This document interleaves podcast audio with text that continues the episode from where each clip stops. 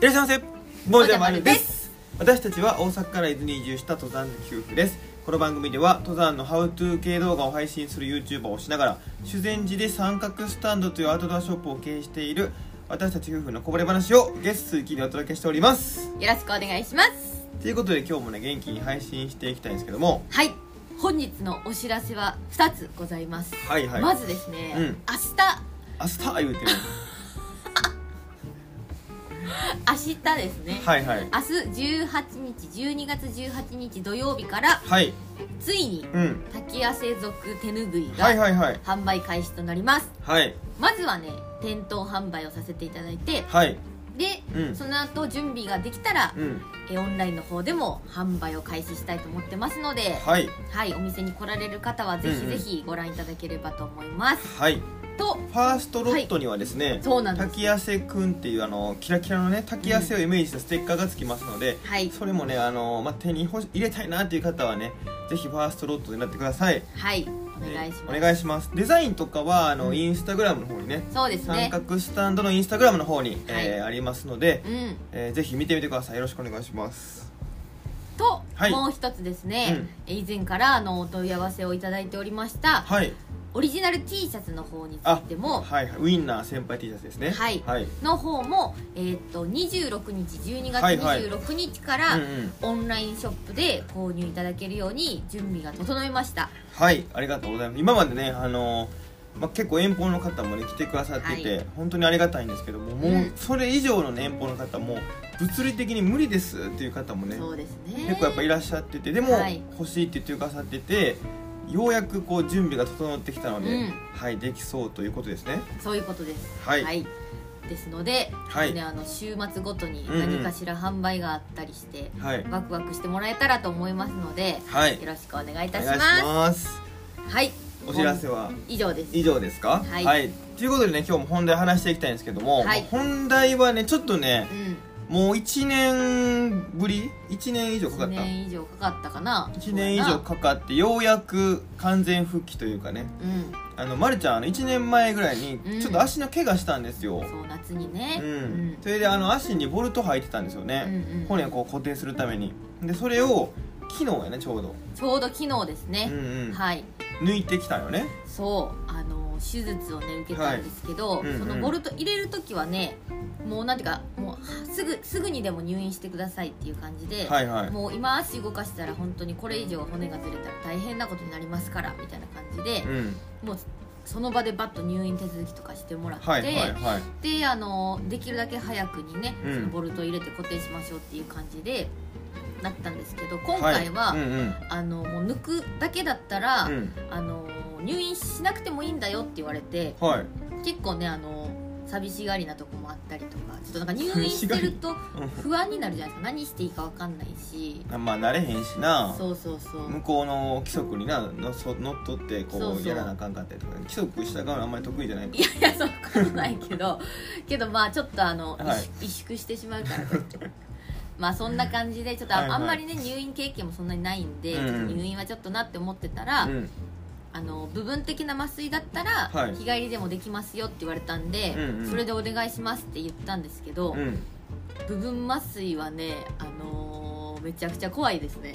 でここそれ以外はもう感覚あるってことやもんなそうそう本当にねあのくるぶしのところにうん入ってたので、はい膝から下だけその足の膝から下だけうんこう何にも感覚ないような状態になるんですけどはいはいはいはいそっから上もう意識うん目とかその耳ピンピンなわけですよそりゃ怖いわそれであの、うん本当にもう手術室にいてもう目開けたらあのビカビカのライトとかあおおの汗拭いてとかね聞こえるわけですドよラマでしか聞いたことないそ汗うのそうやあつほんねまに汗拭いてるとメスメスとかもメスとかメスとかその細かいパーツのことはちょっと聞こえなかったけど、うんでうちでなんか最後にはナイロンだけ聞こえたって言あってそう なナイロンのナンバーみたいな感じであ今から縫われるんやなみたいな感じで足にだからナイロンの糸入ってるんやろ今そうそうそうそうかあ河川融合ナイロン使ってんねんなやっぱナイロンって強いからなとかね思いつじつゃあええねんええねまあ、それでとにかく、んうんいろんなものが聞こえたり見えたりするのが、うんうん意外と、まあ、人によっては本当怖いと思いますいしや怖いよであの完全に麻酔って言っても、うんあのなんていうか触られてるっっていうぐらいの感覚は残ってる場所もあるんですよおおでなんかさこれ触って痛いとかって言われて「いや痛くはないですけどあの触られてるのは分かります」とかって言ってうん「あじゃあまあこのままもう始めるね」みたいな感じで言われて「えこんな感じなの?」と思ってそれは怖いよなまあなんかそんであの1年ね前に怪我してボルト入れて本当はなんか半年ぐらい前に抜いた方が良かったんだけどそうですそねこがもう忙しすぎうてん全然その抜抜くタイミングをちょっとずらしてたんですよねずっとそうねそしたらなんかまるちゃんの足の回復力というかなんかもう保持力という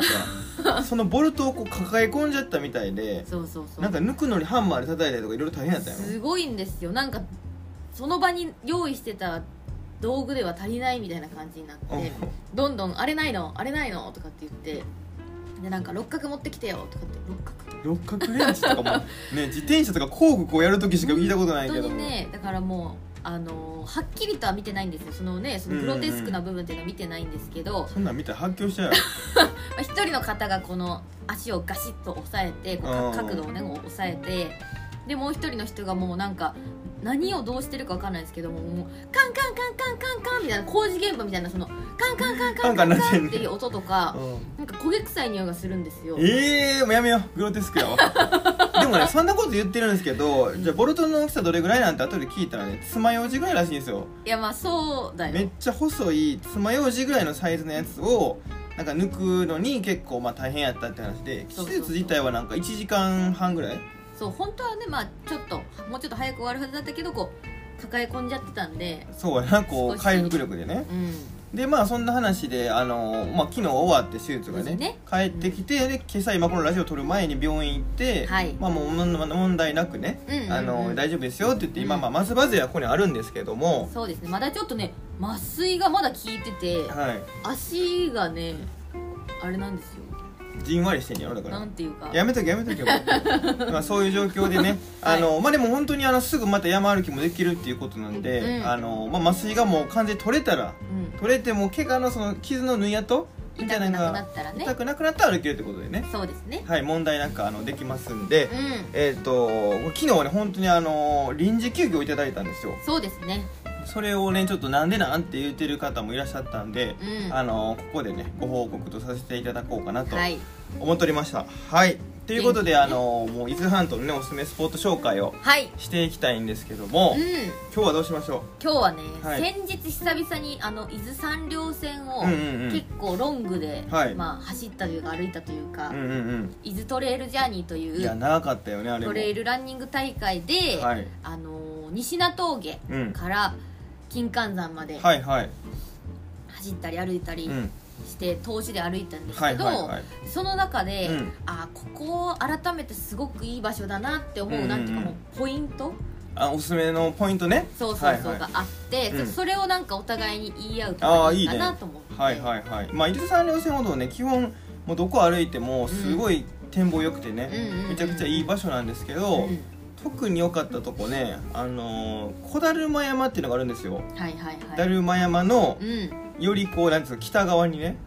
小樽金馬山環山との間やな間にあってでその小達馬山から金環山の方に向かうまでのうん、うんうんその道中になんかすっごいねこう整備してんじゃないかみたい なあの整してん備じゃないかしてないのよしてないんじゃないかしてんじゃないかっ てそうそうでもしてないんだけどしてんじゃないかってぐらいの、うんうん日本庭園ばりのこうロードがあっうんていやねすごいよねあそこめちゃめちゃそうなんですよそれ長ないんですようんうん長ないんですけどもあって、でそこからその海側を見るとねうん戸田峠戸田湖戸田戸田湖戸田の町っうんうんうんていうのがこう漁港なんですけど、うん漁港のあるような町があってそこがねすっごいくっきり見えてねそうだね個人的にあそこめっちゃ好きなんですよいねやもうあそこはまあちょっとね ITJ の話また戻っちゃいますけど、はいそのそこまでの結構こうアップダウンとかがそう結そうそうそう構あった中でうんうん自分たちとしてはもう小だるま越えたら、はいもうもうねその険しいこう山道のこうアップダウンそはうそうね下るだけなんですよねあとそうははだからい、ちょっと心の余裕もあって景色も楽しめたとめちゃめちゃ良かったよねただその小だるまが本当にしんどかったです ねもう本当に階段やねんなあそこ階ね段のねもうだるま山まず登りきってもう終わりっていう気持ちになっちゃうんですよどうしてもなんとなくねうん、けどそこでうまあ小だるま単体でいったら全然しんどくないんですけど、うんうんうんもういろいろあって小だるま来たらもう小だるま勘弁してくれよってなるんですけ どそれ超えたらやっぱりそのね天そうやね国トレイルがあるそと、うそうそうどうですか、いや私はですね、はいあの逆にだるま山の、うん、えーっともうちょっと南側というかはいはいはもう一個ね先にある、い、うんうんえーコキ山っていうね、はい山があるんですよ、うんうんだるま山を目指すちょうど手前に、うん少しこうなだらかな山頂みたいな感じで出てきて、うんうん山頂自体はねそんなに広くないんですけど、うんうんそっからこう続いてる稜線をこう見るのが本当にこうなんていうの山の中にうん一筋線がついてくるわけですよあれが綺麗なよねそう一本線がくっきり見えてそうねそうそうあれを見た時にやっぱりもう大会の時もそこで立ち止まって写真撮ってる方も何人もいあらあっしゃそいうましたしだねうん私ももうザックの後ろにしまい込んでなかったら撮りたかったけ どなんでしまいこれもう語る気ないやんもうなんかいま